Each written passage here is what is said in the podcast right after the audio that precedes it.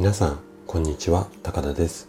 このチャンネルは元営業マンで今は整体院の院長というちょっとね変わった経歴を持っている私があなたにとって人生で3番目に大切な場所。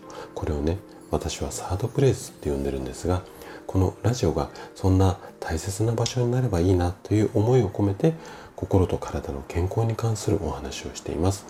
今日の放送がねあなたを笑顔に変えるヒントとなれば嬉しいですさて今日もですね50代の君にっていうシリーズこんな話ですけどもこのシリーズはね半世紀以上の人生を歩んできて生涯健康を唱える、まあ、整体院の院長をしている私が心と体を整えるこんなことを意識しながらもう一人の50代の自分に語りかける、まあ、こんなスタイルで、えーと、お話をしています。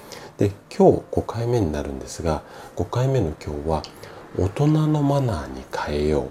こんな話をしていきます。じゃあね早速本題に入っていきましょう。50代はねマナーを覚えることがとっても大切になるんだ。君が20代で社会に出た時新入社員研修でいろんなマナーを教わったと思う。でもね20代の時に教わったマナーと50代で必要なマナーこれはね全く別物なんだよ。ん？何が違うのっていう顔をしているね。例えばこんな違いがあるんだ。20代の時は社会で君が一番年下だよね。なので目の前目の上っていうのかな？目上の人、うん、目上の人に失礼がないマナー。これがすごく大切になるんだ。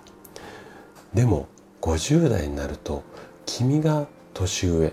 こんなシーンがすごく多くなってくる。だから年下の人に対してのマナー。これもねすごく必要になるんだよ。もう少し具体的に話をするとこんな感じになる。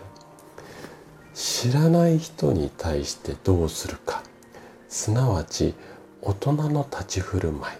これがねすごく大切になるんだ。そしてね誰も指摘はしてくれないんだけれどももし君が大人のマナーができない50代だったらそれはね子供扱いをされてしまう。誰も教えてくれないんだよ。でも目の前のその人っていうのは君が子供っぽい50代だな。こんな風に評価をしてしまうんだ。だからねすごく気をつけてほしいんだ。はい。最後までお聴きいただきありがとうございました。今日の話がねあなたの人生のヒントになれば嬉しいです。それでは素敵な一日をお過ごしください。